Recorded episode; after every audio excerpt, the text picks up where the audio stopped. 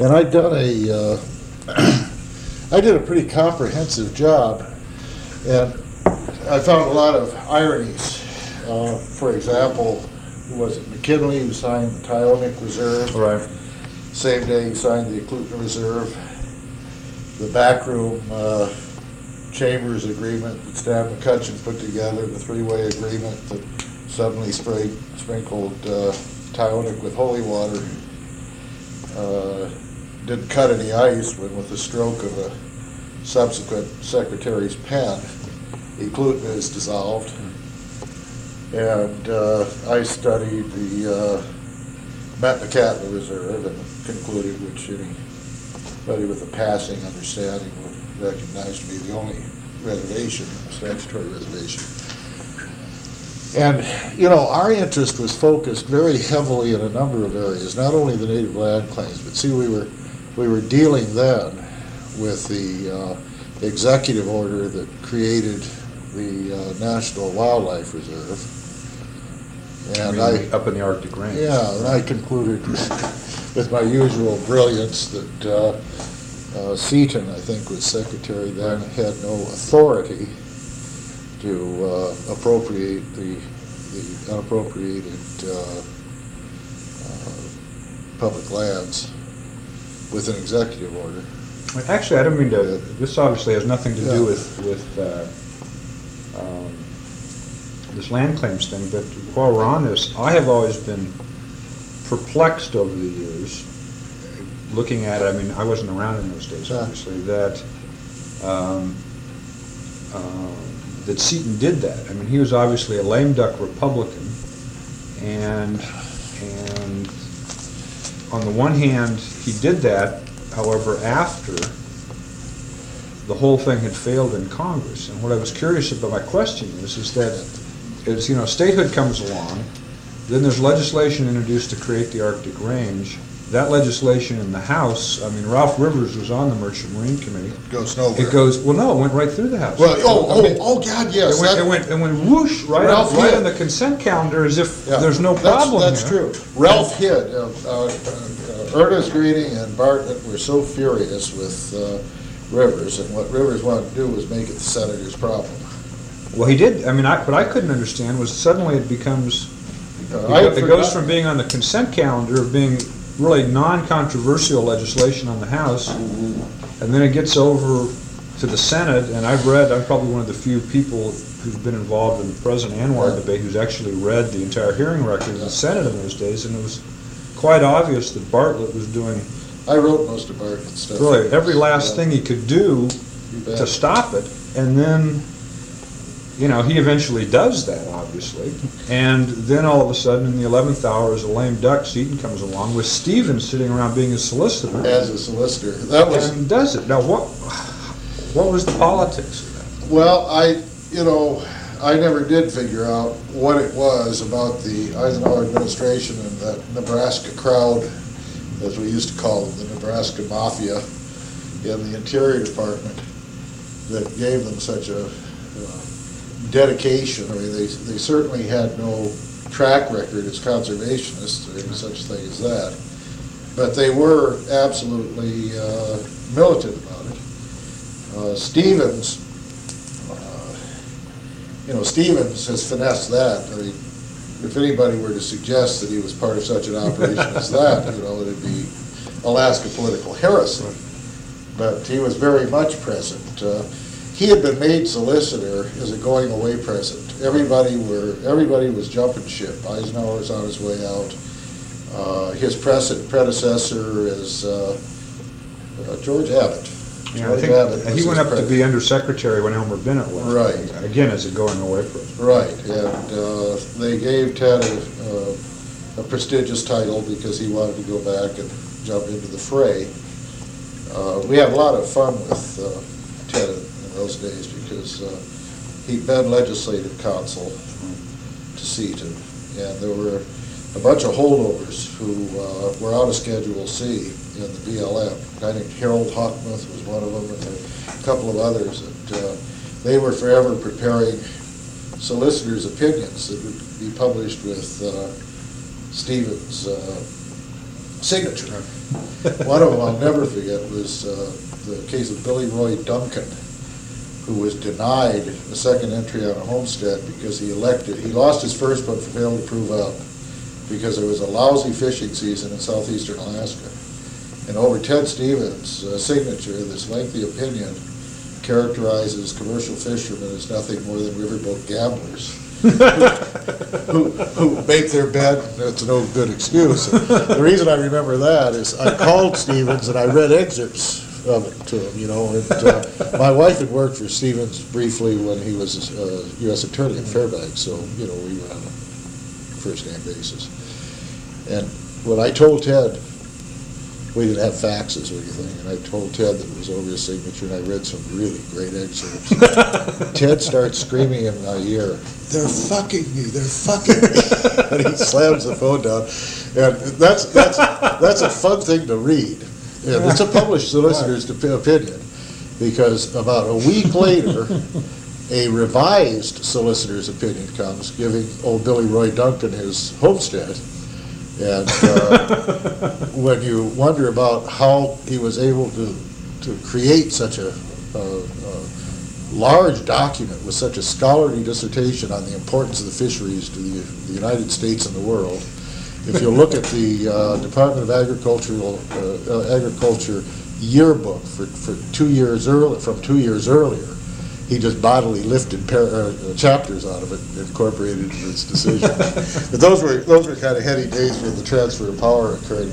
But yeah, you're right. I remember Ted, or I mean, remember uh, Ralph hit out, and uh, it really hit the fan on the Senate side when uh, he punted, and uh, nobody nobody with any common sense at all would explain anything that Ralph did. I mean, just I, I suspect he just didn't want to get into trouble. He didn't want to, want to inherit that problem. By that time, he was under pretty heavy attack, and he didn't want to offend anybody.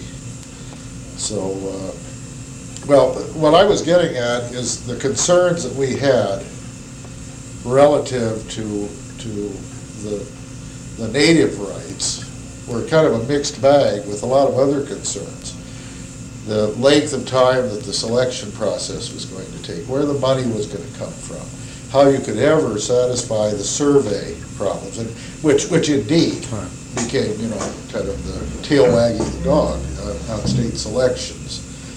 Uh, I think the philosophy that pervaded,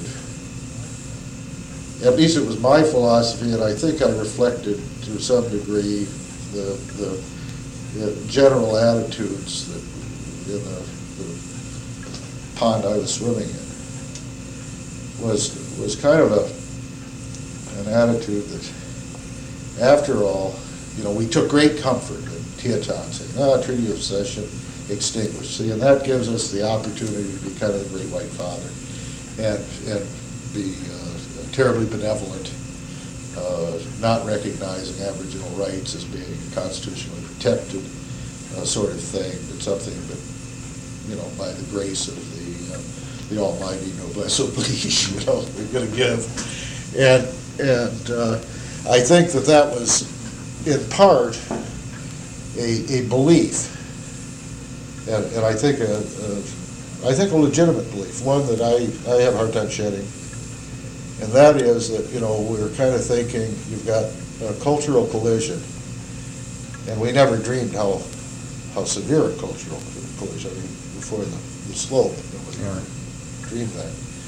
But you have a cultural collision, I think, you know, people of goodwill felt that when that occurred, there was going to be a period of time during which the less strong economically, the less uh, able to compete, we're going to get pretty well chewed up. And the idea was to have them chewed up for as short a period of time as possible to get them integrated into the mainstream.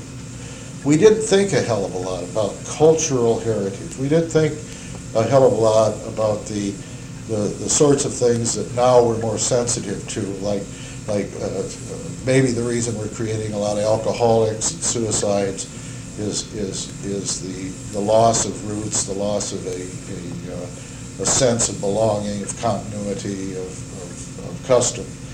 we didn't think about that a hell of a lot. We kind of felt like it was an inevitable uh, product of, of the Western force being imposed and superimposed upon the native culture. And the idea of the whole thing is to, to just accelerate their, accelerate their conversion into the quote, mainstream, end quote, so there'll be fewer generations of them in the alcoholic wards on the streets and committing suicide. Right now, was That, that, that was kind of the feeling. It's, right, was that, was that generally Bartlett's view? Did you ever talk I- at great length with him about, it? Bartlett was a, a very pragmatic person. He, he, uh, he didn't intellectualize a hell of a lot. He had, he had, I guess, what we, what we always used to say, good instincts. I mean, that was the, the, the most, uh, the most obvious thing about the guy's personality. He was a kind, caring guy with good instincts, but insofar as, as developing any kind of a, you know, long-range sociological uh, uh, program. Uh, That wasn't really much of his thing. I, I, uh, I don't think Bob ever, any more than any of the rest of us, really perceived the suddenness, the explosive invasion of the North Country. I mean, none of us really, uh, was just beyond our comprehension that that's, that's the kind of thing that was likely to happen. I think we all thought that it had to do really with more government jobs, with, uh, I mean, you know, we knew about Pet Four, and it was always kind of a gleam in everybody's eye and this sort of thing. And, and uh, uh, in Pet Four, for instance, uh, uh, probably the, the one thing I'm prouder of than anything else of being back there is I wrote the uh, Pet Four bill that got gas into those oh, houses in at the barrel? Barrow, Right, yeah. right. And you know, the Eisenhower administration fought us tooth and tongue on that. Uh, Natives don't have a sense of ownership like other people do. The titles are screwed up. You'd have to run the gas lines crooked because the houses are scattered all over. Uh, They're all gonna blow themselves up because they're not sophisticated enough to have gas heat. Uh, The Navy doesn't have enough gas. We're gonna have to save that gas for strategic defense purposes. I mean, it was a real fight. Uh, That was the kind of thing pragmatically that Bartlett would get behind just to the point where, uh, where, you know, he'd, he'd do whatever was necessary. Right, same thing with this housing initiative. Well, yeah. And I'll tell you what he did on the Barrow gas bill.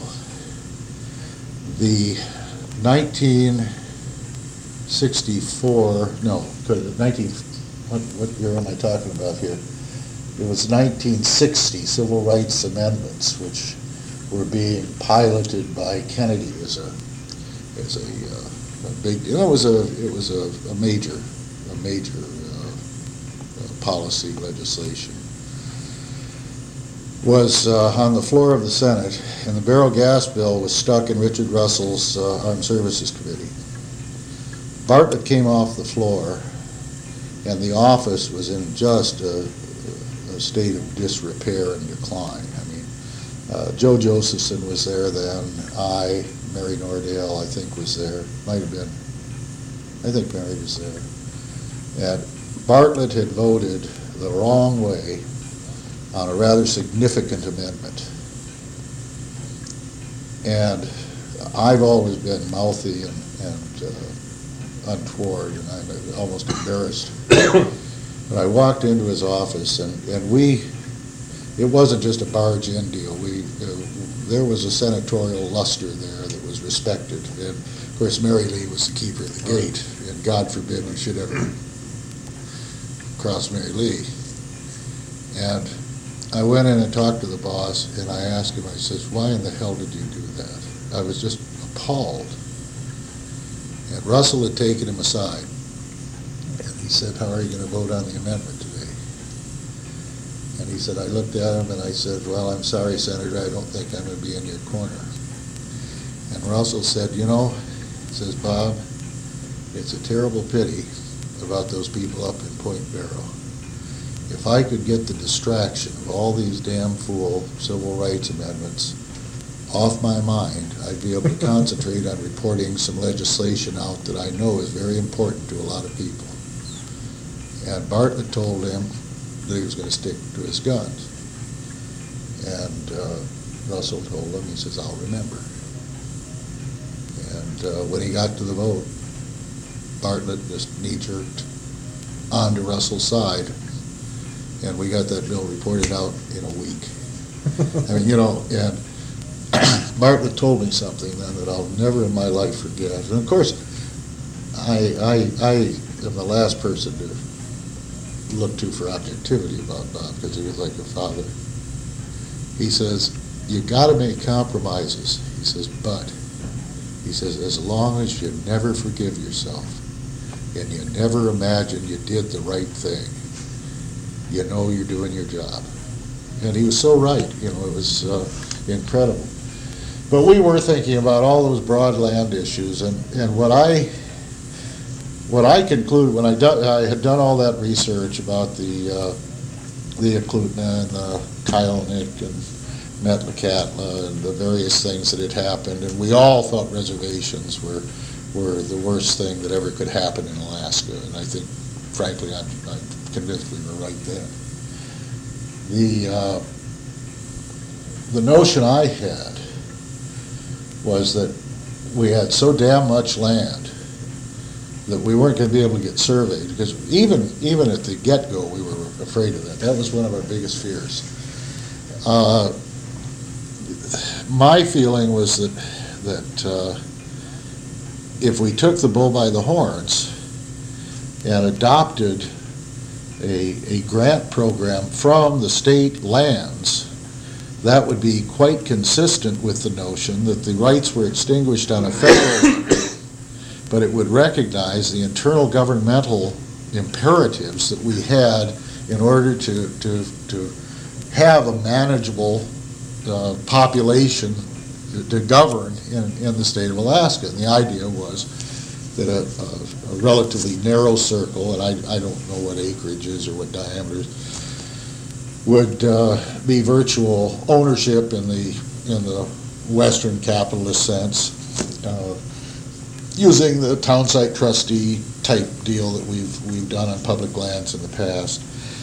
A broader circle yet that had to do with the uh, subsurface, subsurface rights. I never even gave thought to, uh, to, uh, su- subsurface and surface. Never gave thought to surface rights in terms of agriculture, or anything like that, you know. And then a broader circle, sphere of influence, that had to do with the, uh, with strictly subsurface. Uh, I wasn't sophisticated to realize that if you did something like that, you were gonna leave people with barren, with empty pockets, and you were gonna enrich other people. I never, I never got that deeply into it.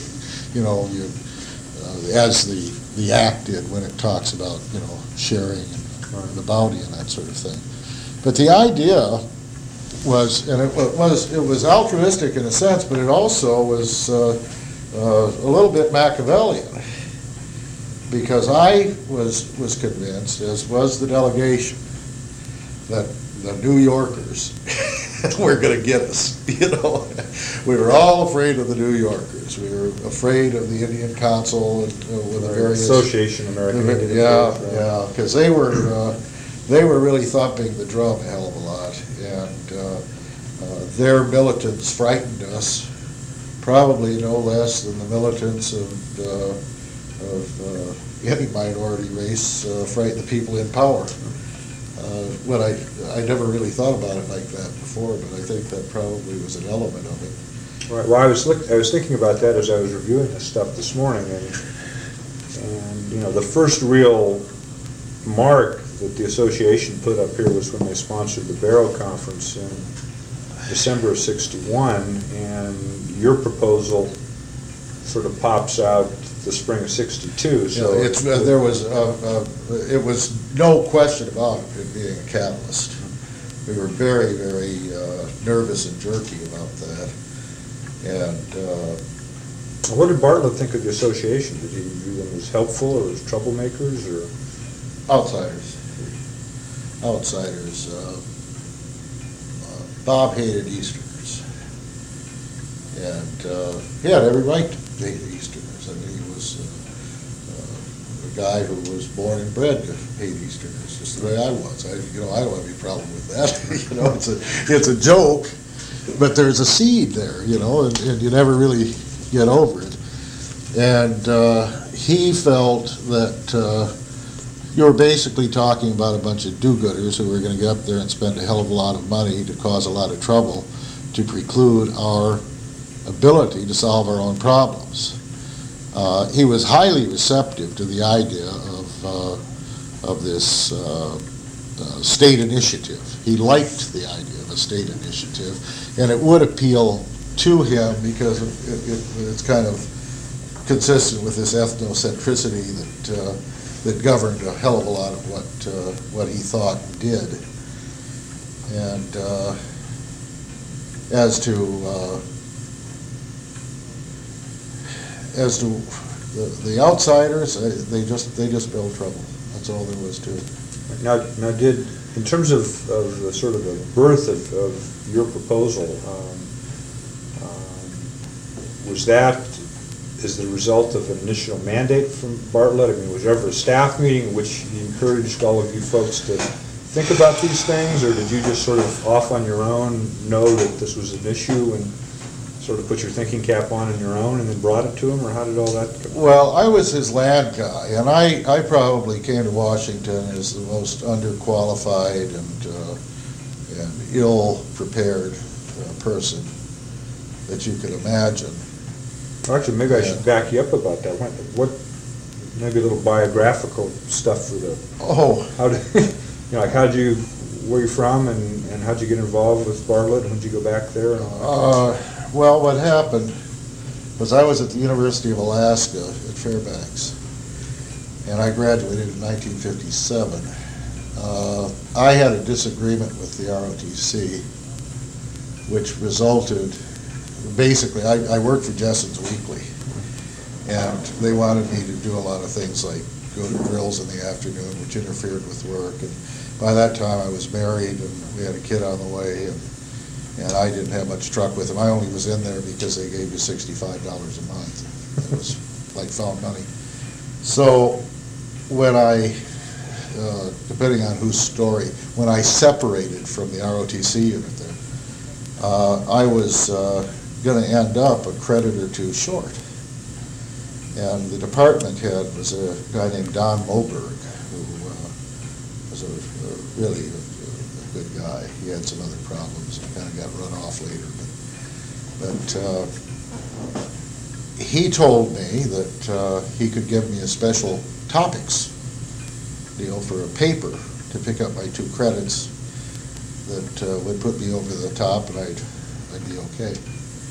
And uh, what the assignment was, was uh, to do this dissertation on the Tennessee plan. And, uh, of course, I had been at the university during the Constitutional Convention. I knew all about what the Tennessee Plan was, and I was, I was pretty political back in those days. And uh, so I said, okay, that sounds good.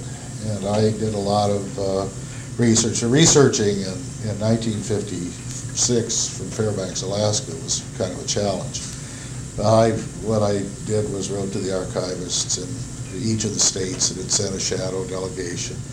And what I found out was really kind of amazing, you know. Oh, I, I knew it was, it was a paper requested by Bob Bartlett. And also, I would mention that uh, Bob in those days drank a bit. And uh, he had given a speech, and uh, he and uh, I and three or four other students ended up all night in South Fairbanks getting boiled. So I knew who Bob Bartlett was. It wasn't anything personal, but so uh, I did the paper, and I found to my great surprise that the Tennessee plan was a virtual fraud. That, uh, uh, my God, I, I don't remember the details, it's been too long ago, but at least the, uh, the delegates from one state ended up getting indicted for misappropriation of funds, and it was all really done with mirrors, and uh, there was no such thing really as, getting admission by sending a shadow delegation in Congress and this sort of thing. So I did that paper, and it- Moberg sent it on to uh, Bartlett, and I think I got an acknowledgement or something like that, went on to other things. Well, I had always perceived, because I was very, very naive politically, that Bartlett would immediately bury that and just really be pissed off that anybody should talk about this noble effort to uh, become a state as being a fraud and a sham. Had I been sophisticated, I would have realized that there's nothing in the world that would make Bartlett happier than to learn that historically, these interlopers, Egan and Gruening and Rivers, who were there to steal the glory of statehood away from him, along with Atwood and the Little Man for Statehood movement, uh, my God, it just made his day. He was, he just fell in love with the whole idea, showed it to a lot of people, and, you know, all very quietly. So, when I graduated, uh, I went to Miami, because my dad was down there and he had cancer, and uh, I had registered to go to the university, or, or to, to George Washington. I wanted the combined curriculum for uh, law and international relations, uh, from which they got a lot of CIA people. I found out later. I was very naive, but I uh, I wanted to go down there, and we also wanted to get the hell out of the cold. You know, I uh, had enough of that. I thought. Had you grown up here? Yeah, I grew up in Anchorage. We came in '48, but uh, well, I got stranded down there. I mean, I, I had money because I'd worked in construction, and, but I got stranded. I was only able in two years to get eight hours of law school in, and, because of the tuition. And uh, what happened was uh, Bartlett uh, was on, there's a, was an old senator from Florida, no, he was from back east somewhere, who had a talk show on, uh, on the radio in uh, Miami, and Bartlett was invited down to be his featured guest. Well, I kind of remembered that experience, you know, and I thought, well, I was pretty desperate. So I wrote him a letter, and I, you know, it was one of these, you remember, you don't remember me, but type letters, you know, and, you know, kids will write. And I got, uh, I got a telephone call from Mary Lee, and she said that he was gonna, where could I be reached, because he was gonna look me up. So I was working for the Internal Revenue Service in a job I detested. And it just happened that I was three days out in the field squeezing money out of people who couldn't afford it. And two days in, and he called several times trying to get in touch, and we missed communications. So then at the urging of my uh, parents, who were down there, they took our uh, kids, and Nancy and I just jumped in the car and unannounced. I checked that he was there. We just drove straight through that eleven hundred and some miles, and I presented myself at his doorstep. And uh, all I really wanted, all I ever dreamed of, was to get the IRS to send me to Washington State, where at that time we had the WICHE program, and I could get free tuition. And I figured if I got the tuition and worked for the IRS, I'd make enough money to go to law school. And we had our first interview with them, Nancy and I sitting there, you know. And uh, he says, uh, well, I've got a quorum call, so Mary Lee will show you around. Well, she sized us up and kind of screened us, and then Marge Smith had to size us up. And we didn't know what the hell was going on, you know, we just thought they were being very nice. We got back in right afternoon, and uh, Bartlett looks at me, you know, I'd driven all damn night, and I'm kind of dopey. Bartlett looks at me and he says, uh, I stated my business. And he says, how would you like to work for me? And I looked at him and I says, uh, well, Senator, that just to be dependent on whether or not, you know, I could make enough money so I could go to law school, because that's what I want to do. And my wife kicked me. Just gave me a big, healthy kick, you know, and Bartlett laughed, he saw it, you know. And he says, well, how much do you make now? And I told him. And he says, well, if you made that much here and had enough more, what else would you need? And I said, well, I gotta buy books and there's tuition and, you know, aside from that, said, well, are you paying your bills now? I said, yeah. So I said, well, come back at two o'clock. And, uh, by two o'clock, Mary Lee had called BLS and got, called all the law schools, and done this big, long memo about the cost of living differentiation between Miami and DC. They added that. They added the average law school tuition and book expense, and added a hundred bucks to that, and that was what I started at. And, uh, it, uh, you know, just, I, I, even today, I get all, all teary-eyed about it, you know? And what he got was a very, very, uh, green kid who wouldn't have had to be told to kill for him more than once. Mean, you know, anything he ever said to me, I would have done. And I was always proud to be with him. He, uh, he was just a fabulous individual. Now, what, what year would that have been? That was uh, 1959, right after. Right after state. Yeah. Well, see, he was up to his ass in new positions. All right. Josephson had come on right at statehood in the delegate's office. And uh, he brought Marge Smith and Mary Lee over. And uh, it was just Joe and Margie and Mary Lee and a couple of secretaries. And then Bill Foster came along later, and Hugh Gellert was there for a while, and uh, uh, it, uh, it grew, you know, as, as those things will. But it, it was a, uh, he was, he was, really believed in austerity. The only time I ever got any damn raises was when we had a kid. We ended up having four children before I got out of law school, and, and that was the only time I ever got any that money. But yet, he got word back. I got up here and I took a job as a Superior Court law, law clerk, was making three, four thousand less than I made there. And, uh, I got a call from him. I, I've never known for sure. I have my suspicions about who reported, because I couldn't pay my fuel bills, we were just really serious trouble. I got a call from him, asked how I was doing, I told him I was doing fine, and this sort of thing, and he says, I've looked at my records, and he says, uh, you were here for four years and you never took a vacation, which was true, I never did. And I said, well, I've never thought about it. And he says, well, he says, I'm making arrangements, and he hung up. And, uh, I got, uh, a US Senate check for each of the next three months.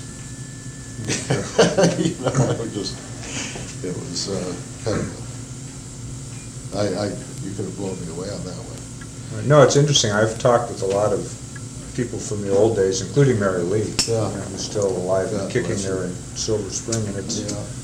It's. She ought to be at Shannon, that's where she always wanted to go. To China? Shannon, Ireland. Oh, oh, Shannon Ireland. Yeah, that, uh, is her, mo- her mother's not alive. No, she's, uh, I didn't even know she was still around, and, you know, Vic Fischer's Yeah. very close to her, and Vic, when he was in, uh, in DC last year, had, had actually gone out of his way to look her up and see how she was doing and stuff, and so he mentioned me that she was still around, and I had a, you know, delightful, uh, She is a or so wonderful, wonderful woman. She was my mentor. But anyway, you know, everybody speaks, Yeah. all those people to this day exhibit such loyalty, you know. Oh, so- yeah. Well, I, you know, I think one of the nicest things anybody in my life has ever, I've ever had anyone say to me was uh, Bitey, uh, before she died, used to uh, call me every time she'd come to Anchorage. And we'd go have a martini for lunch. And she was a delight. And I think the biggest compliment I ever got was Bitey grabbed my hand one time, it was shortly before she died. And she says, Ken, of all Bob's boys, you're the only one who ever tried to use him. And I just, oh, you know. And I'm not saying that that's the truth or not, but that was her perception, and I thought that was a damn nice perception. The, uh, was, was Bartlett a person with a point of view about native people? Yeah, he was. I think he, I think Bartlett, uh, had what, uh, people of his generation had, and that was a, uh, a perception that we had to make those people more like us in order to do the best we could to help them. And, and as long as they were less like us, the more they needed kind of to be left alone, or if they were gonna have, be in intercourse with the, uh, the the white civilization, they had to convert and become white natives. I think that was, uh, I don't know whether others have expressed any opinions, but uh, I'd be curious to know whether my perception is. Well, actually, um, I haven't talked to Joe about it yet, but uh, I did come across a, actually a a tape of some stuff that he did for the statehood movement with the Claus Naske did with Joe years ago. Yeah. And uh, Joe says pretty much the same thing, you know, that he was on those, um, you know, he went out with Bartlett and and Marston when they would make these sweeps through the villages, you know, to tell everybody to vote for statehood, and, Right. and that uh, Bartlett's view of who he was dealing with was a very sort of, you know, he cared about them, but it was a very sort of paternalistic kind of Did- simplistic. Did Joe tell you the Bob Bartlett, you big bullshit story? No. That's a great story. Yeah. He was up in the Arctic a couple years after statehood. He drew the short straw and became senior senator and, uh, and had the short term. And, uh, he got out of the plane and they went to a village meeting and this very old Eskimo lady walked up to him and says, Bob Bartlett, you come to village, you tell native people, statehood come, everything be good, blah, blah, blah. She goes on. She says, now, need permit to gather wood. Don't get this, don't get that. She goes on and she looks at him and leans over and says, Bob Bartlett, you big bullshit. But, what did he say to that? uh, nothing, he told the story on himself frequently. There's very little left to say. Well, that's interesting, you know, in, in that regard, is that certainly Bartlett and, and Gruening and everyone went out and, and really stumped for statehood in the Bush, and you look at the statehood votes, and the Bush voted overwhelmingly for statehood for the most part. Oh, yeah. You know, there was never any discussion that, you know, there could in fact, you know, you vote for statehood and you're gonna create this new sort of monster that will have its own agenda with respect to, you know, you had enough trouble with the, with the federal government, and now all of a sudden, you're voting to have these other people interested in your situation. Um, Yeah, well, you know, it, I went through the statehood movement, and as I say, I, I was very alert politically. I was naive as hell, but I was alert. And, uh, you know, we really, we really believed uh, taxation without representation. We were very personally affected by the McCarran-Walters Act. I, I, God, I was just in high school, you know, and that was one of the biggest insults. You know, the- Was that the, McCarran Walters is the one that made it difficult to, to, to enter the United Oh. States from Alaska. oh, was that the one where they had customs in Seattle? Oh, yeah, yeah, right, and, uh, you know, there, and, and, and the feds, when I was in high school, the old city hall had the police station on the front lawn, and it was an old barracks building. And right next to that was a little bitty barracks building, which was the MP station. And above the MP station, they had a huge red cross that said Pro Station. And I mean, you don't have to be a terribly sensitive person to feel that the federal government deemed itself an occupying force in a semi-hostile environment when you see things like that. I mean, you know, you don't have to really have a chip on your shoulder.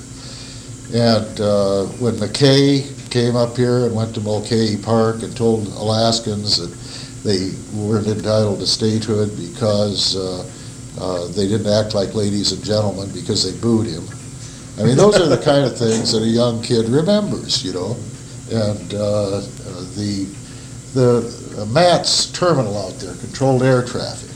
Nobody who was in the newspaper, who had ever been in Time magazine, or you'd ever heard about on the radio, ever got into Anchorage off the goddamn base. They were there with the military, and the generals had taken the tour, you know, through the colonies and titter and you know point their fingers and this sort of thing. And we were paranoid about it. And uh, Bartlett shared that, and I, uh, I, as to the villagers, I don't think that they'd had any decent experience with the federal bureaucracy. I mean, the, the Native Health Service treated them terribly, and uh, the, uh, the times they got attention, uh, it was negative, and the rest of it was mostly benign neglect. Uh, And of course, we all clutched and embraced the phony fish trap issue. We got, that was, oh, yeah, I remember, I get so embarrassed when I think about, you know, poor Jim Fitzgerald trying to put a brief together to justify abolishing fish traps, you know, but, you know, we, those were heady times, you know, and, and, uh, we felt very, very strongly about it. uh, And I, I think the Bush folks, uh, generally trusted Bartlett. Uh, Gruening, uh, Gruening was another study entirely, and uh, Bartlett used to uh, take great pleasure. He, he had a petty side. Uh, We had delegation meetings, and those were finally terminated because all they involved was Ralph Rivers reading his constituent mail out loud and asking people how to answer it. And, you know, Rivers, he was something else. But uh, Gruening would call, he'd get mad about something, get hot. So he'd call a delegation meeting. And he'd just announce it, you know, as a, a fiat. Everybody had to be in his office. So Bartlett would call me and and he'd give me documents that he felt that might be necessary, issues, brief me. And send me paddling over there to the, we were in the old Senate office building, Gruening was across the street, he'd paddle over there. I'd get in there and George Sundborg would say, where's Bob Bartlett? And I, the first time, I said, well, I'm sorry, George, you know, he's not able to make it, he asked me to come and listen in. And George said, oh, shit, you know, so he'd go in and he talked to the old man and greeting and you could hear him yelling, I don't want to see anybody, I want, where's that goddamn Bob Bartlett, I want him here now. And this- And I got thrown out of Gruening's office, oh, it had to be a dozen times. And the first thing that had happened when I'd get back, boss wants to talk to you. He'd get in, just like a little boy, he'd say, what did he say? What did he say? You know, and I was, I was the pawn designed to, to irritate the hell out of Ernest Gruening, because I was lower than snot, you know, and I was, uh, all that Ernie could get. But, uh, the two offices, uh, the, the, they kept up the facade of, uh, cooperation, but Bartlett was a consummate senator, team player, uh, to whom was, were owed a jillion political chits, and uh, who honored his, hence his support for uh, uh, Lyndon Johnson in the convention, you know. Uh, But uh, Gruening, you know, he couldn't get squat out of the Senate because he wouldn't play by the rules. And I've got mixed emotions about that. It, it, uh, the fact is, uh, Ernest Gruening was probably one of the most arrogant, selfish, self-centered uh, sons of bitches I ever met, and was at the same time one of the most brilliant and articulate people I've ever met. I mean, he was he was just that kind of strange blend, and you, you couldn't help but uh, but admire him. But he was awfully easy to dislike. You know, he just he's just uh, East Coast. Yeah, it's, it's also interesting, you know, I mean, that, uh, you know, Gruening made Bartlett and was very much his mentor early on, and then sort of that, you know, as, as frequently happens with mentors and That and was. acolytes, you know, they sort of passed each other by, and I think that You really irritated. If you're interested in that part of it, you ought to talk to Mary Nordell. Of course, Mary has, Mary, you know, Mary's opinions, I'm an opinionated person, but Mary is just incredibly opinionated. But she, she has a lot of insight into the earlier years and uh, uh, some rather damning uh, opinions, as a matter of fact, about Bob when he was in his drinking days. He, I've always perceived that Bob Bartlett stopped drinking because one day he woke up and he already knew he had diabetes, he was going to die. One day he woke up and realized that statehood really could happen. And I think that, that that was a turning point for him. I think that after that, you know, the, I, I think he became kind of a guy with a mission. And uh, So it would have been in the late fifties then? Uh, yeah, yeah, I would say that it was, uh, well, I know he was still drinking, uh, in fif, in, in the mid-fifties. I went up Fairbanks in fifty-three and left fifty-seven. About 54, 55, I know he was drinking, because, uh, I drank with him. But, uh, then I didn't have anything to do with him until, uh, fifty-nine. And, uh, he was an absolute teetotaler at that time. He always had a drink in his hand. Was always at a different level. Never saw it touch his lips. I never figured out how he did that. and he smoked incessantly and uh, was very unhealthy. That uh, was another one of his bad habits. So then he pretty much had the drinking under control from there drink. on out? I mean, Uh, well, from the time from '59 until he died, I never knew him take a drink. Never saw him. Uh, not so much as a, a glass of beer. And uh, that was at a lot of social occasions in his house and, you know, here and there. Yeah, he just, he just didn't do it. And, uh, Well, I guess actually sort of back to your original proposal, Yeah. how we I'm sort of sorry. got off. well, I'm no. sorry to digress, Oh, no, I but- find, it needless to say, I Yeah. find this stuff uh, fascinating, but I guess one of the questions that, that um, I guess I sort of started this off on was whether or not this had been a specific policy directive from Bartlett to sort of do some thinking, or whether or not you I think I was a self-starter. I did all the land stuff in the office, a lot of mundane, you know, like Billy Roy Duncan's homestead and uh, constituent mail. And then my side thing was, was these land analyses. And I was very troubled, and we were all very troubled about the possibility of, uh, of the, the, the thing getting all out of control. And, uh, I think I just, I think I just kind of self-started on the thing. That's, that's my guess, you know. And uh, he, I remember he liked it. I wish to hell I could find the earlier memos, but uh, I have no idea where those have gotten to. All right, well, this is the only stuff I could find in the Bartlett. Yeah, well, when I did go to, uh, I went to such, must have been. Trying to remember, but in any event, uh, who the hell was Attorney General? Oh, it was George, uh, what's- George Hayes? Yeah, George Hayes. Yeah, okay. Attorney General in those days. Uh, So I kind of stated my business to whoever it is I got screened by. And uh, the word came back in no uncertain terms. Matter of fact, they did talk to Bill Egan. And, and the message was basically, you go tell Bob Bartlett to take care of what's going on in Washington, and Bill Egan's gonna take care of what's going on in the state of Alaska. And there was, uh, Bill, who I counted as a dear friend, was, uh, was always real terrible about Bartlett. Just awful. And, very jealous of his prerogatives. He was a jealous guy. and he- I don't think he ever forgave Hugh Wade for uh, permitting the state to survive while he was ill. I mean, it just, it was terrible, you know? But, uh, they didn't want any truck with that whatsoever, and it just died, died of mourning. And then when I got back, I wrote this, uh, this letter. That, that letter, I think, was requested by uh, Bartlett. I think, I think Bartlett told me to write the letter.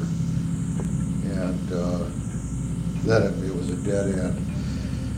I don't know, now this date, this is sixty-two. By sixty-two, this probably, this may have been shared with Gruening's office. It's possible that this was shared with Gruening's office. The Gruening people used to steal things. Just absolutely merciless. I did a uh, fisheries bill that got passed, as a matter of fact. And it was uh, a formula, federal formula based upon, we had to find a formula that would give us a lot of money. And the problem is menhaden and these other bottom fish on the east coast, uh, the only way you could, and, and the west coast, the, what we had to do was find a formula where the states where we needed the votes would vote for us. So this was a baroque, crazy formula where we talked about the poundage in some coasts and the value of the fish landed in other coasts so that we could end up getting a big chunk under the formula. We needed to get California a big chunk, and we needed to get the eastern seaboard money. And I sent a draft of that sucker over to uh, Herb Beaser. And uh, we waited to see what had happened. And what happened is Gruening introduced it with about 25 co-sponsors, not including Bob Did did Bartlett have a word with Gruening about that kind of behavior, or did he just let that sort of stuff slide? I never saw a frontal uh, quarrel between those two men. Uh, They ignored each other, they avoided each other, they badmouthed each other, but I never saw them in a room having a knockdown dragout. I saw them in the room together a lot of times. It was always a very uh, cool, courteous uh, uh, exchange. Uh, uh, Gruening seemed to treat Bob like an illiterate colonial most of the time. Maybe that was a perception born somewhat of loyalty. But, yeah, oh, sure.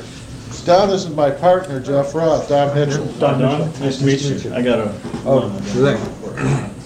But, uh, uh, and Bartlett delighted in uh, talking about the frailties. He had a collection of uh, early articles, you know, when, when uh, Roosevelt jerked, uh, jerked Ernest out of the, uh, the uh, Pan American Union talks because he was fomenting resurrection, saying things which in this day and age made a lot of sense.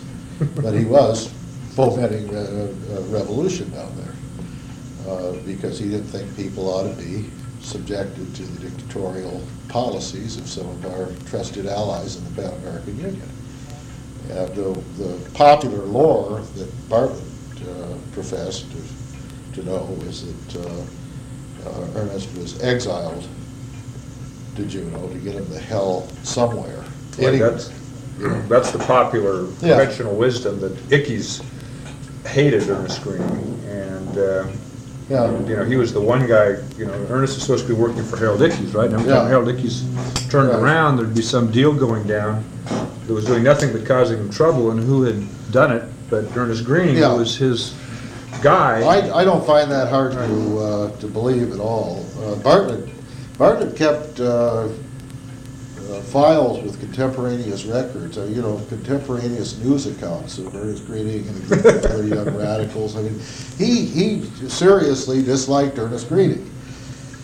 And Ernest was such, he, he was such a headline grabber and so eloquent. And I don't know, uh, did you know Bartlett? Did you? No, I was, I didn't get up here till the. Have you so- ever heard of it, heard any of his recorded speeches? He had to be, by far, the worst public speaker that anybody has ever been subjected to.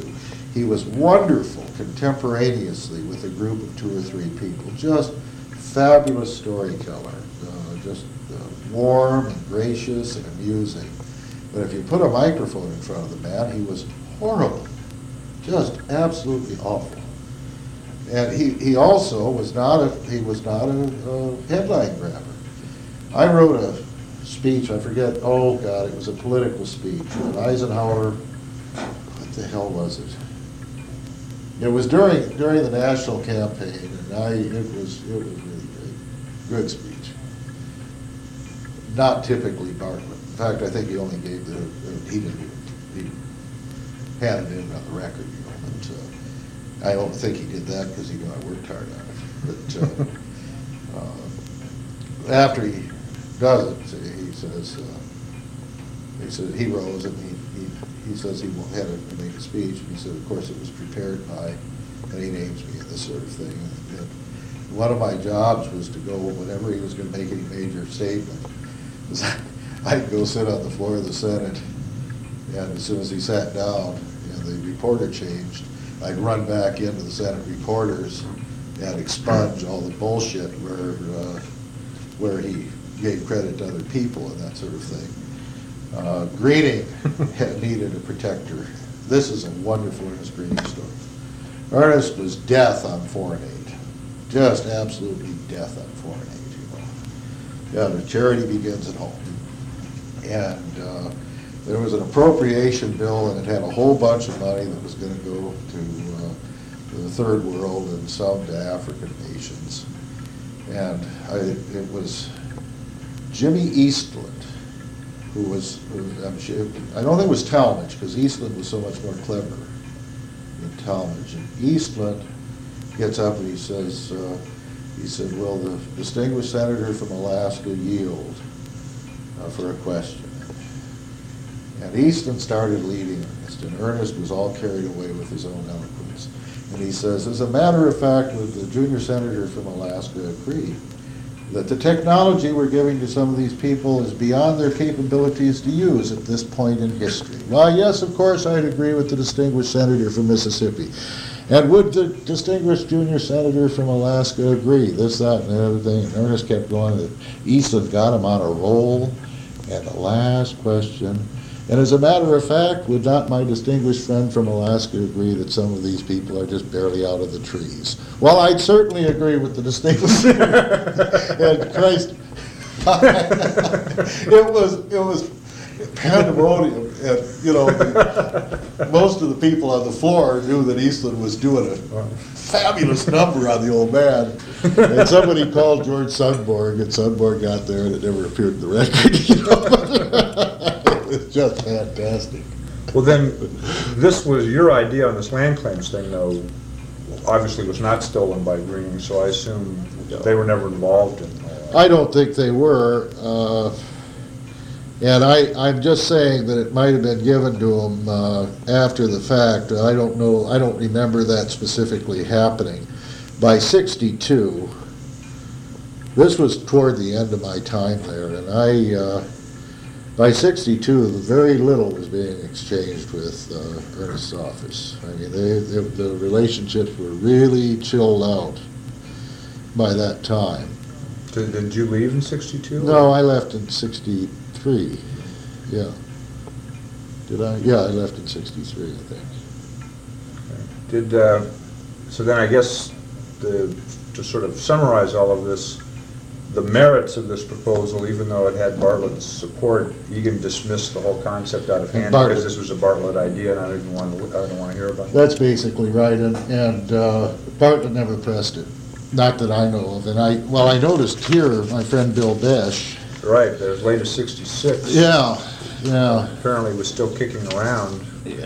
And, uh, Besh expresses a lot of operational problems with it, but not, Yeah, um, some of which I think were reasonable criticisms. yeah, Weren't. um, I guess that, actually, that does raise another interesting question, and that is, uh, um, did you guys have any dealings, 61, 62, 63, with the Interior Department about land claims at that time? I Oh, know, yeah, there you know, was a- Jim Officer was down there, at the BIA, and and yeah, there's other people, and there was really not much, you know, they had this big task force that they put together in sixty-two, and not much really happened in the, you know, it wasn't until sixty-seven that the department could get its first land claims bill out, so. Well, during the Eisenhower period, uh, Eisenhower's, uh, of course, I was only there during Eisenhower and part of the, the first part of Kennedy. And uh, Bartlett told me that the, the Eisenhower administration was, was more highly political in terms of dealing with congressional delegations than any of the previous uh, administrations, of which there had been several, with which he dealt. Uh, You just didn't get into the White House if you were a Democrat during the Eisenhower years. Uh, And that was, that was carried forward in the departments. For instance, for uh, the first two or three years I was there, Ted Stevens was uh, legislative liaison officer for the uh, Department of the Interior. And I could call some lowly statistician in marine biology and ask a question, or address a letter asking a question, just a statistical question. And it'd be answered by Ted Stevens. Hmm. I mean, he, they, the departments were universally that way. We kept our lines of adminis, uh, of communication open through the former Truman Schedule C guys who got popped into GS fifteen and sixteen roles as adjudicators and that sort of thing. And we had good liaison, good lines of communication, and a good spy network. But as to official discourse or dialogue as to how the problem could be solved and what solutions might be acceptable to, across party lines and across the executive and uh, legislative branch, I was not aware that that was even occurring. Uh, Bennett and Abbott were absolutely arrogant, totally, uh, uh, I mean, they, they, they were just like ivory tower guys and, and uh, uh, disliked, you know, the, they were tolerated. Uh, Occasionally, they had to appear for summons, uh, uh, when summoned. Uh, One of my acquired talents there was, uh, I could, I could predict, and I put a little note at the bottom of the draft, what level of department officer was going to do what when the letter was received. Because there are certain key words that you use to let somebody know that uh, it's going to be on pain of punishment if you don't at least get an undersecretary knocking on the door. And of course, that worked, I never missed with the military. You know, I could, I could, I could name the, the, the, you know, not only whether he'd be a bird colonel, but how close he was to a star, when you wrote those letters. So, you know, we had visitations of that sort, but insofar as having any intelligent dialogue, I don't think it ever occurred. Well, how about, how about the- when Udall took over down there? Well, Udall wasn't viewed, I don't think, as being a real, uh, a real plus. Because Udall, Udall brought with him, uh, some conservationist instincts that, uh, were not popular with the lifelong gold miner from Fairbanks. And that was how, that was the self-image, how the department perceived itself. And uh, I don't, Udall, you know, got along a hell of a lot better with Gruening than uh, he did with, with Bartlett.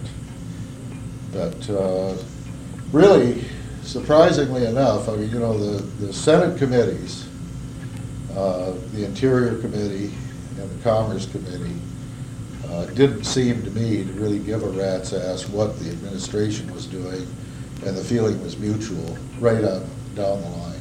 Well, well, certainly in the House, I mean, you had Aspinall Yeah. running the committee, and, and and Udall had been a junior guy who kept his face shut, yeah. you know, before he got to be secretary, and I right. can't imagine the old man, Wayne, no. you know, um, suddenly being interested in Udall's policy views about Alaska Natives or anything else for that matter. I'm not sure that there was ever a policy.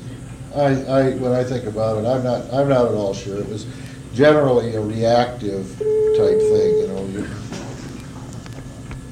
that anybody was trying to formulate policies. I think that people like the, uh, the, the, the foundations and the uh, Indian affair groups and, and this sort of thing probably were uh, advancing uh, uh, pet proposals, but there was a lot of polarization, very little dialogue. I suppose you've looked at some of the committee hearings. Oh, sure. uh, And uh, uh, I think committees, I'm of, you know, I, one thing I took away from Washington was a pretty firm belief that without very strong, intelligent uh, committee staff, uh, it'd be impossible to run the country. I mean, you know, because really, if you waited for executive guidance, at least in my lifetime, to decide what a national policy was, you'd never have any national policies. Well, of course, that's one of the, I agree with that. In my experience in DC, I spent a lot of time back there, is that one of the reasons the whole country is going to pieces is because of that, you have the committees attempting to micromanage the federal executive, and they do it because they're filling this power vacuum, because left to its own devices, the federal executive can usually be kind of do the wrong thing, but you can't have a committee over the long haul micromanaging Well, agencies. and, and what really exacerbates the problem is this, uh, this tremendous increase in the, the, I think, assumption and, and of- on doubtful constitutional grounds of executive prerogatives, which constitutionally wouldn't exist except by sufferance of people who ought to be objecting. And then you couple that with an unwillingness to exercise the power in a policy sense, the vacuum becomes even greater because uh, uh, I don't think the federal government has a goddamn bit of business managing the public lands on an ad hoc basis. It just doesn't make any sense. And, and, you know, the, the- end result of it is the kind of mess we, we have here. Right, well, now, then, would it be, would it be, would I be correct then in assuming that during those earlier 61, 62, 63, there was never real, any real working effort between the delegation and the Interior Department to try and get the department off the dime on land claims, or? Well. I mean, were there any other initiatives other than The than price of- initiative with that? I, I think that historically, the price of statehood was creating an, a, a completely undefined status of Aboriginal claims. Using, as I recall, the, basically a paraphrase of the Treaty of Cession, of not disturbing the Right. you know. And everybody knew that wasn't the end of the story, but it was the price of statehood. That was just the price that had to be paid. After that, you know, the, uh, hell, we believed that the, uh, the Native Land Claims Act would work. Honest to God, believed that. It's hard to believe we believed that, but we believed it. And it was a good utopian idea, because remember what I said at the, at the get-go here? This philosophy that the way to help these people was to bring them into the mainstream. What's more mainstream than having a commercial corporation? You can't get more mainstream than that. We were overlooking, we were not perceiving, we weren't sensitive to the, the, the importance of the cultural heritage nor were we taking into account the special status of Indians constitutionally and the fact that there's a huge bureaucracy, bureaucracy that requires Indians as a constituency to continue its existence. And I mean, th- this was far too complex to be solved with, with the Native Land Claims Act. It was just far too, too complex.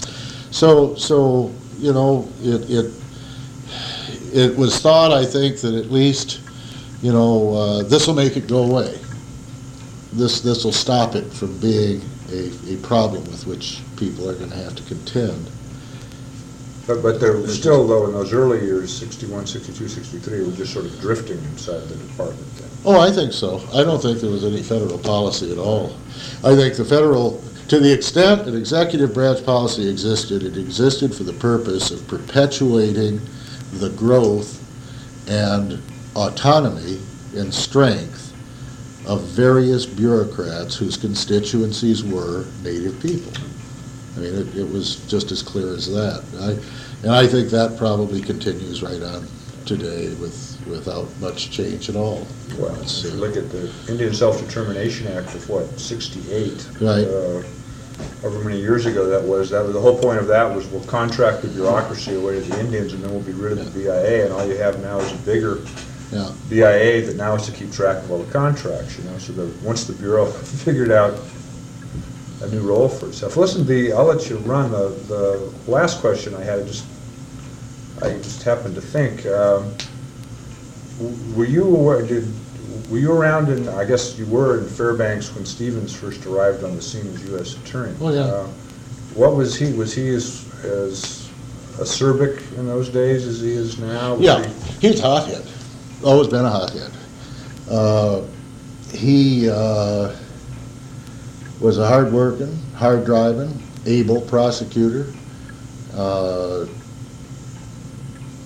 very political, uh, to the extent that it matters a hell of a lot, you know, uh, though Fairbanks was, uh, Fairbanks has always been uh, hyper-political. I mean, you know, back then, the Ringstads and Erlands and uh, the first families among the Republicans were there, and Ted, Ted mixed, you know. But yeah, he was a very opinionated, uh, a very opinionated guy. Was he, uh, well thought of uh, up there in those days? or- Uh, to the extent, you know, uh, when he was there, he was a U.S. attorney and there were no state attorneys, so he was, uh, well, he was assistant U.S. attorney. And, uh, you know, I don't remember him taking much uh, gaff. I mean, how would he take it? Uh, we, I worked at Jessen's Weekly, and uh, our idea of a, a real exciting story was uh, that uh, Matty Stepovich had another kid. I mean, you know, that was, you know, how, how investigative we were. Uh, the, uh, and, and of course, Snedden wasn't going to say anything bad about him. Right, well, he was Ned's boy. Yeah, yeah, so I mean, it just, uh, uh, he could really do no wrong, you know, and, uh, as a prosecutor, I think he probably had the good killer instinct of a prosecutor. And, you know, let's face it, Ted is a, uh, an able, smart, uh, guy who's capable of uh, ingratiating himself with, uh, with anybody if he chooses to do so. Right, the only reason I asked is it's interesting, going through a couple of archives that, you know, Stevens very briefly was hooked up with the American Association on Indian Affairs and represented Minto for a little window Right. of time. And uh, in the whole politics of, of him getting involved with Minto, that was not Minto's idea, that was, that was the East Coast guys who he had ingratiated himself to, and there's a lot of correspondence about how there were a lot of people in Nana and Minto and elsewhere that didn't much think that Ted Stevens was the guy they wanted out Yeah. being their mouthpiece because of what they viewed as his sort of lack of sensitivity to their problems back in the days when he was the U.S. attorney, but I've never been able to find anybody. I think Ted is I mean, I talked to Ted about it, and of course, you know, what kind of response I got there. Ted wanted to be the United States Senator. He loved Bartlett, he admired Bartlett, uh, and he was sincere. He was absolutely sincere in his admiration about Bartlett. Uh, And he tried to emulate Bartlett, at least during his first four or five years. Even now, his constituent service uh, Right. department is a Bartlett model. Right. What's the, it's the best of the three. Oh, yeah. Uh, But he's, you know, fundamentally, he's an opportunistic guy, you know. He's worked hard to, to be where he is and stay where he is. Because actually, that's the other thing, um, and maybe you were back east at the time, but it was, it is interesting to Ted's credit that, um, you know, when he came back and immediately ran against Gruening in sixty-two, um, you know, uh, which would be about as foolhardy as, as me running against Ted in nineteen ninety, right? I mean, just some guy from, Yeah. wants to be somebody, so you go out, you know, the odds of doing it. But it was actually a pretty smart Yeah, move in a lot of ways, but it is interesting that he ran very much on a pro-land claim settlement platform. Um, And it's interesting going back in the archives and looking at, at the written documents of what, you know, he wanted to do about land claims. It was very, um, it was a very sophisticated view of the situation, you know, Yeah. that, that, uh, you know, the problem here, if, if if Snedden and these people could get through their racism and realize the problem here is not the natives, it's the federal government, and, and if we just got stole hundred and five million acres from them, and we could help these natives steal more, right. and the natives aren't just gonna sit on it, they're gonna, they're gonna wanna make a buck too, and we, you know, the Fairbanks and Anchorage Chambers of Commerce could be there to help them. Yeah, And for nineteen sixty-two, since that's pretty much the way it's turned out, yeah, yeah. um, but do you remember uh, any of that in that campaign, or was it just he was such a weak candidate that he Well, yeah, cared? yeah, that was the year he got caught with, uh, the big, big thing I remember was he and Lowell Thomas getting caught tearing down signs and Hmm. Craig or Right. the hell it was. He wasn't taken seriously, nobody was listening a hell of a lot to him back then, I don't think. And, uh, of course, I disliked him from the, uh, the Bartlett days because he was such an arrogant prick when he had power. You know, he, he was, uh, he was, again, a very close friend and loyal person to Bartlett. But uh, Ted has never treated staff uh, very generously. He, uh, you know, Including his own, I might. Yeah, from our perspective, you know, he, uh, uh, you know, you get on the phone and you talk to an interior guy, and they say, well, I, we'll have someone get back to you, and you just routinely say, I don't wanna talk to Ted Stevens, I've talked to Ted Stevens before. Those guys ran that department just like it was the Gestapo, and I never could figure out what secrets they really had. I mean, you know, I never suspected, I mean, that we were, we were brewing up a new teapot dome or anything, I never gave thought, you know, to the scandals, but they treated it like it was a, a- an armed encampment. And I think that kind of was a reflection of the whole administration. Well, I've pretty well, uh, Well, I don't think I've been very helpful. No, but I- actually, uh, I have enjoyed, remem- you know, as I've talked, I've remembered some things that, uh, that uh, I hadn't thought about for a long, long time. no, actually, uh, um, I think it certainly has been helpful to me. Um, One of the reasons that I personally was, was uh, both startled and attracted to your proposal from, you know, when you put these things back, I mean, now, big deal, but Yeah. to- to go back to 1962 is that, you know, a big part of the state's problem, in my view, is that it didn't zen out the whole situation. It kept fighting it and fighting it and fighting it until the state eventually got trapped and overpowered. And what I liked about your proposal was, what it did is it put the state in charge of setting the terms and conditions of the settlement. That's what Bartlett loved about it, Right. you as know, much that- as anybody else. You know, one of the, and, and that, it seems to me, if, if the state, when- where you look, when you look at where not only the state was in sixty-two, but more importantly, where the native community was, that obviously by sixty-four to sixty-six, it was too late, Yeah. because the lines had been drawn. But sixty-two, you know, there was no Willie Hensley around, there was, there was nobody around. I'll tell you who has a copy of the full memo and knew all about it, was another one of Bob Bartlett's strange bedfellows. That's Clifford Groh.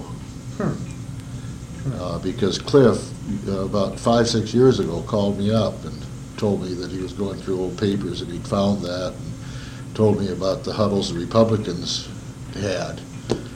So Bartlett did circulate it, uh, circulate it uh, beyond Egan.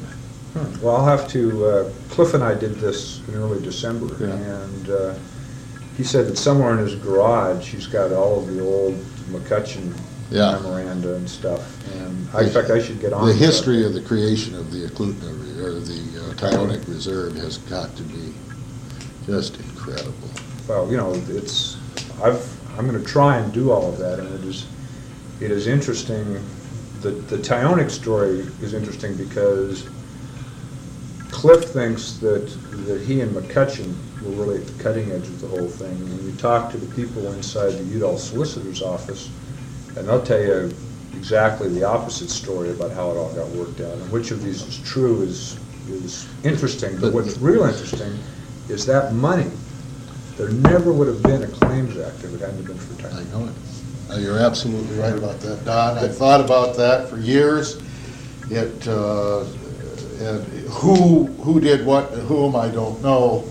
But uh, I know damn good and well that given the state of law and our perception of the law and our unwillingness to, to tinker with the laws that then existed, made it impossible for that to ever occur without a backroom deal being cut between the state, federal, plaintiffs' lawyers, approved by a judge happy to have shed the whole goddamn mess. You know, but no legal authority for it whatsoever. It just, it was, it was, whether Stan uh, deserves the credit or not, uh, it was, it was damn fine lawyering.